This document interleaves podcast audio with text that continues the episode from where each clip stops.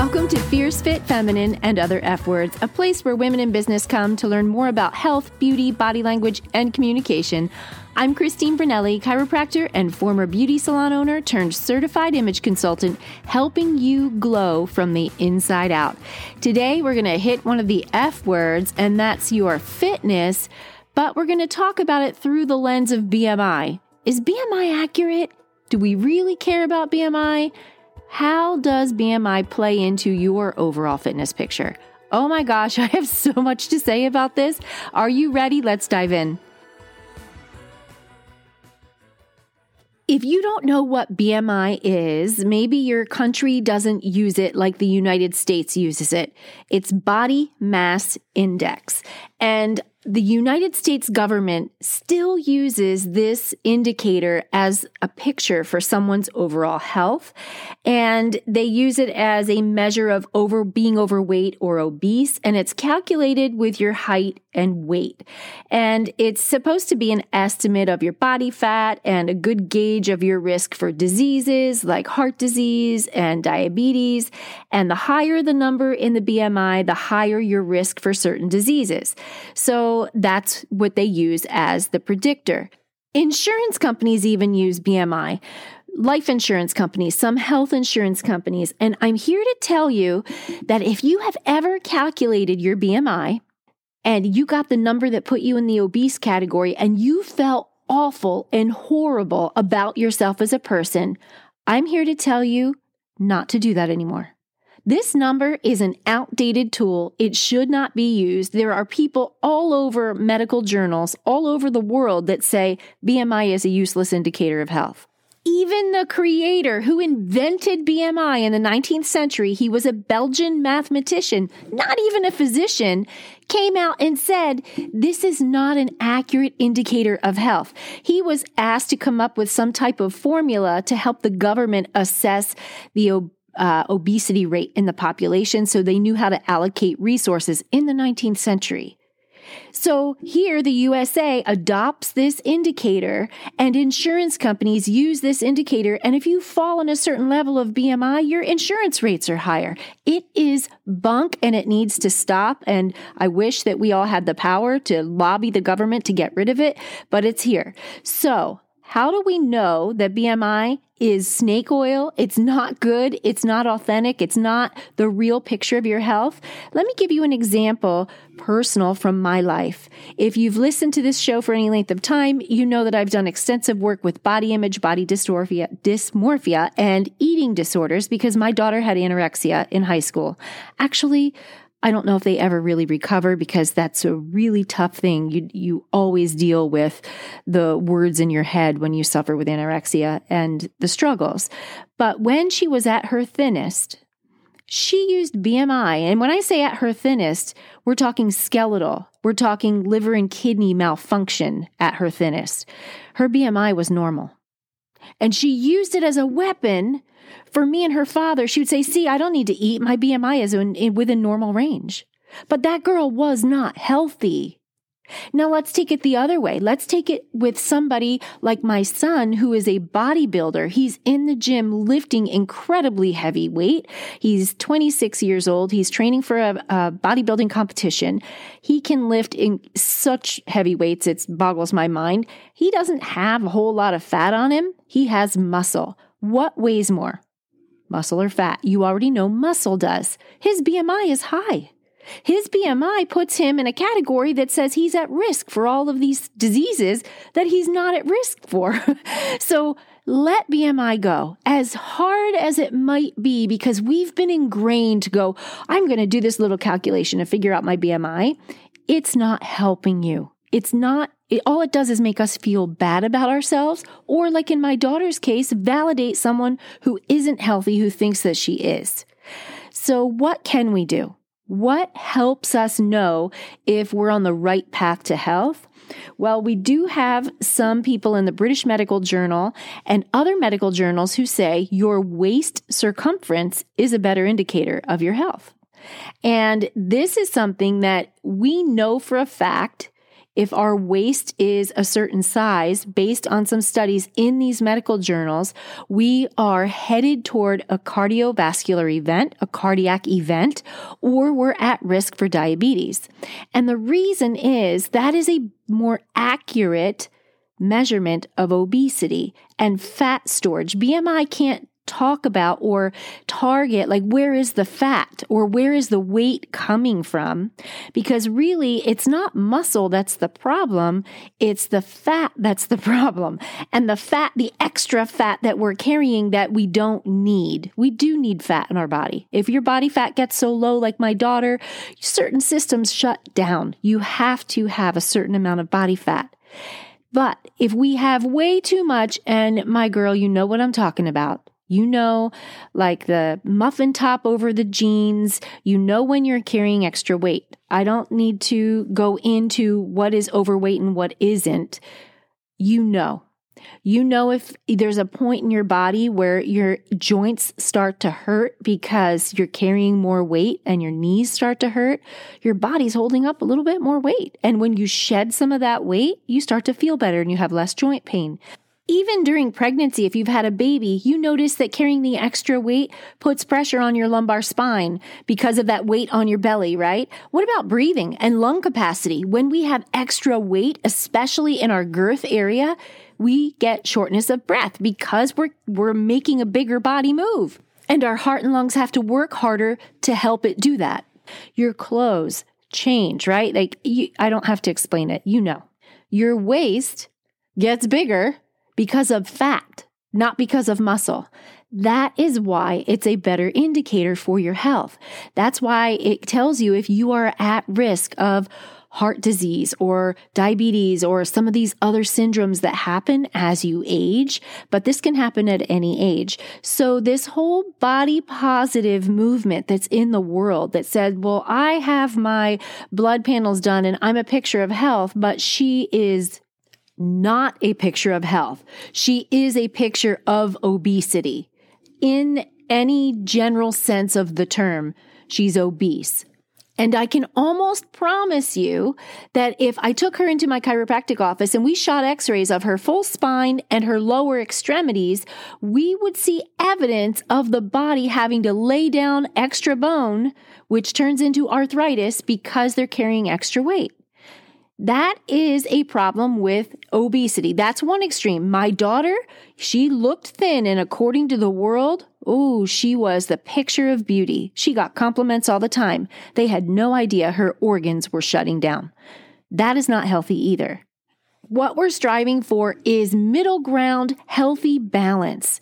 And instead of going for an aesthetic or a look, as much as I know this is something that you strive for, because my girl, I did that. I went from size six to size zero, got into my high school jeans, right? It's a story I've told so many times.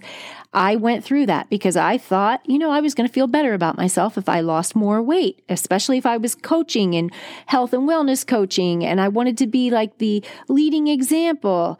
You know what? It didn't change my body confidence. I'm here to tell you do it for your health. Let the indicators scare you enough to be healthy so that you are not at risk for diabetes. You're not at risk for cardiac events. All of those things. Let it be about your energy and how you feel more than about how you look. and I'm a certified image consultant who's all about helping you look fabulous, but that's looking fabulous in the body you are in right now.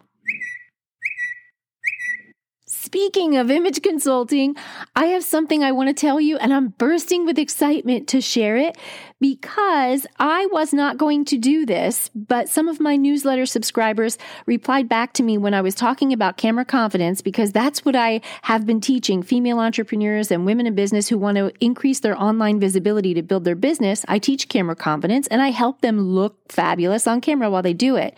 And some people got back to me and said, Christine, I want that head to toe transformation, but I don't care about the camera part. Can you do it? And I sat with it for like a day and I said, Yes, I can, because I did this for years. So I have rebranded an older program to add in my image consulting so that you are more healthy and fit. You feel more beautiful, styled, vibrant, radiant. You will lose weight if that's what you want. But the biggest thing is you are going to look and feel fabulous. And I am looking for 10 women who to be legacy clients. A legacy client is someone that is helping me. You're the founding member of my new rebranded program. You are going to get it at a 50% discount of enrollment with the understanding that you'll give me feedback in different parts of the program so that I can help shape it and make it absolutely amazing for people in the future. Now, the legacy clients get an option of a three month or a six month program. Regular clients after that are only going to get a six month program because then I'll be able to style you through two seasons like summer and fall or, you know, something like that fall into spring so that we can work on different clothing and dressing for your body types. And the most important, I can help ensure that your healthy habits stick because how many times have you started a program and you drop off? If you've been wanting to feel better in your body, get back to the old you, the energy you used to have, feel more youthful, look radiant, then you, my girl, have manifested this program because I've been thinking about you as I've rebranded it. Go to the show notes right now and tap the link. You'll see it there. It is for Shine. That's what it says. Tap the link. That will indicate to me you're interested. You just want more information. And then we'll have a conversation to find out what your specific goals are. And I want you to know this is tailored to you specifically. It's not cookie cutter. You get me daily, Monday through Friday with voice access, voice messaging with a weekly call. We are going to strategize, lay out a plan. You, my girl, can be a size smaller by June if that's something you need to do for your health. We can do it. And the program begins in April. This offer is only available until Good Friday 2023. That's Friday, April 7th, because we start on Monday, April 10th. Go to that link right now if you're ready to look and feel radiant. So, researchers and scientists agree that the waist circumference is a better indicator of someone's health and health risk than that BMI stuff. So let me talk to you about what they are finding, what they are suggesting, I should say. What they're really suggesting is it's not just the measurement of your waist, because that is where fat accumulates, right? When we gain weight, we gain it everywhere. But when our waist gets bigger and there's a lot of belly fat, that is a a sign, an indicator you are destined for some type of health issue. It's coming. You might not have it right now, but it's coming. But now what they're saying is it's even better if we use a waist to height ratio. And what the researchers and scientists are suggesting is that the waist circumference or measurement should be half of your height. So take your height. I am in the United States. I don't use the metric system. I apologize for all of you who do. So the average American woman is five foot four, five feet four inches tall, which comes out to be 64 inches. Divide 64 by two the biggest her waistline should be is 32 inches because that's half of 64. And what they've done is they've studied people using that indicator and looked at their health patterns and their health history and found that waistlines and circumferences that stayed 50% or less. Now, not too thin, right? We're not going to go where my daughter was. I'm not talking about extremes, but let 50% of your height or less in your waist circumference, that's a better health indicator. You are giving your body a fair shot at being the healthiest it can be because where does fat accumulate? It accumulates everywhere, but the waste is that fat is doing you nothing. It's doing you no good. Nobody wants it. We don't want fat around our waist. Women don't want puffy bellies, you know, all of that stuff. So that's what we're going to do. So, how do we reduce our waistline? That's the big question, right? Well, let's talk about that. I'm going to go for the obvious ones first because you already know it's coming. Sugar. Sugar is not helping your waistline stay smaller. So I'm not suggesting that you go sugar free. I'm not suggesting that this whole topic is a replacement for meeting with your physician. Okay, so don't take this as medical advice, but these are things that will work to help bring your waistline down to a more reasonable size. Watch your sugar intake, and sugar doesn't just say sugar on the labels. You know this. I don't need to tell you that high fructose corn syrup is a sugar, or do I? High fructose corn syrup, or any corn syrup, or brown rice syrup, or any of those things are all sweeteners that are broken down as sugar in the body. And Usually that turns into fat and stored as fat. So reduce sugar, reduce alcohol. Alcohol is full of sugars that your body can't use, it gets stored as fat. So reduce your alcohol. This is one that might surprise you. You may not know. If you're not getting good sleep, you accumulate belly fat and increased waist size. There is a connection between sleep and cortisol. Cortisol is what, especially in women, it's a stress hormone. And when our cortisol elevates, all kinds of things. It needs to be there, but if it's there for a chronic amount of time, a long amount of time, that's when we see weight gain. And if we're not getting good sleep, for some reason, cortisol is indicated in that. And if you get seven to nine hours of sleep, that lowers your cortisol levels and helps you lose weight. Drinking water. These are all things you know. Am I wrong? you should be drinking water. I would say 64 ounces easy a day, more if you can. I go for 120, but you should definitely be getting hydrated. A lot of uh, a lot of people think that if they drink water they'll have water weight. That's absolutely not true. Your body will flush out the water it doesn't need. You need to exercise. My girl, how many times have you started some type of movement program and you quit? Maybe it's just that you didn't find what you love doing. Find something you love. It doesn't have to be strenuous. It doesn't have to make you feel like you just, you know, did like an army boot camp for the military services. You don't have to go that hard, but you have to do something specifically targeting your cardiovascular system and make yourself get stronger, which takes me into not just cardio exercise, but strength training. It doesn't have to be in a gym. You can body weight exercises at least twice a week. All of these things will reduce your waist circumference, all of them. Now, also, we're going to talk about food because there are foods you can eat that are going to help you not eat the foods that don't help you. Does that make sense? There are foods that make you feel more full so that if you do want something that's sugary, that's a treat, by all means indulge, but you would probably have less of a sugary treat if you're eating more healthy, balanced foods.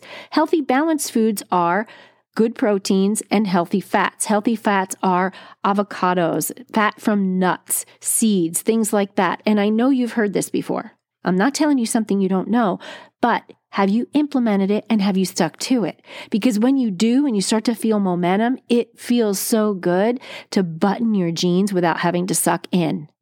Does anybody remember how that feels? Pre pandemic, maybe? I know, I've been there with you. I am right there with you. And I have done all the things to shrink my waistline to a healthier size because in the pandemic, I was just like everyone else. I was still exercising, but I wasn't at the levels I previously was pre pandemic. I had to work hard to get the pre that pandemic lockdown weight off. It was extra weight my body didn't need. And I noticed my waistline expanding and my jeans were too tight to button. And I'm too stubborn to buy bigger jeans when I know I'm at a healthy place in my weight. So I would rather exercise, cut back sugar, watch my diet and my nourishment. Now, there's one more thing I want to talk about that is really getting popular in the US, and that is the injections that were meant for diabetics to help with their insulin, but people are using it for weight loss. It's really hot right now. We're seeing it all over. I don't know if you've heard of it. It's a subcutaneous injection that helps you feel full so that you eat less. It's the technical name is semaglutide, but the names that you hear advertised all over are Wegovy, W E G O V Y, and Ozempic. And there are things that you can look on social media. They are starting to look at people on social media that had extreme weight loss and say she has Ozempic face because they lose weight so fast on these products that their face loses fat and they get kind of saggy under the cheekbones. And, you know, if somebody looks gaunt, a little unhealthy in their face, it's because they had rapid weight loss. These products are, people ask me about them all the time. Like, how do I get it? And whatever. And there are doctors that are doing it. They're, they're prescribing it for weight loss, not for diabetics. It's not meant for weight loss, but they're using it for weight loss. And when you read the long term, and they don't have super long term studies. So I always question this quick win. I always question it. I personally am not a fan of anything quick win with weight loss unless your weight is at a point that your life is at risk if if we're talking you know you need to you need to lose over 100 pounds or more than that then you need something to help get you started because your your heart is just tired. It can't do it. Then you need to talk to your physician. But if we're talking 30 pounds or less these injections that they're doing work. You're going to lose weight on them. But guess what? As soon as you stop the injections the weight comes back it's temporary. It's the same thing as if you try keto, right? And you do really great and you get your body into a state of ketosis. But what happens when you start reintroducing carbs to your diet? The weight comes back. There is something about common sense nutrition and nourishment that is sustainable long term you don't put your health at risk. You don't put your body at risk. It is better for your health in the long run if you are not someone in the obese category that your life is threatened because of your weight.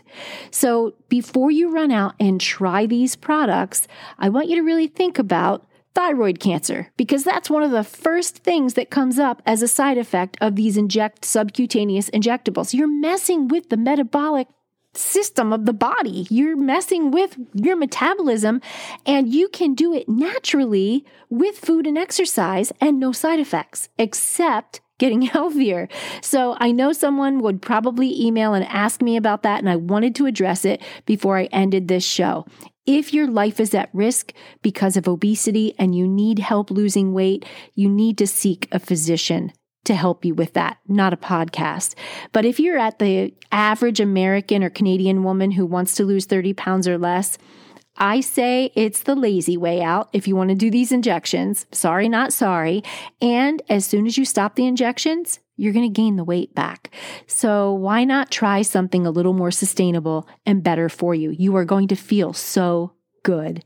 All right, my friend, that is it for today. I hope you enjoyed this. Don't worry about the scale. Don't worry about BMI. Take that waist measurement. And if that's too big, if you're feeling too big in your body and you feel like you need to lose some weight, let's work on inches. Let's work on taking all of those things I talked about to reduce waistline and go for it that way. And you're on your way to better health. I'll see you next week, same time, same place. Bye for now. If you want to be a legacy client in my new program, go to that link in the show notes right now. All it will do is send me an email saying you want more information, and we will email back and forth and see if this program is a good fit for you. I would love to partner with you and help you look and feel more radiant. If you're not subscribed, don't forget to hit subscribe so that you get notified the next time a new episode is released. And until then, have a fierce, fit, feminine, and fabulous day.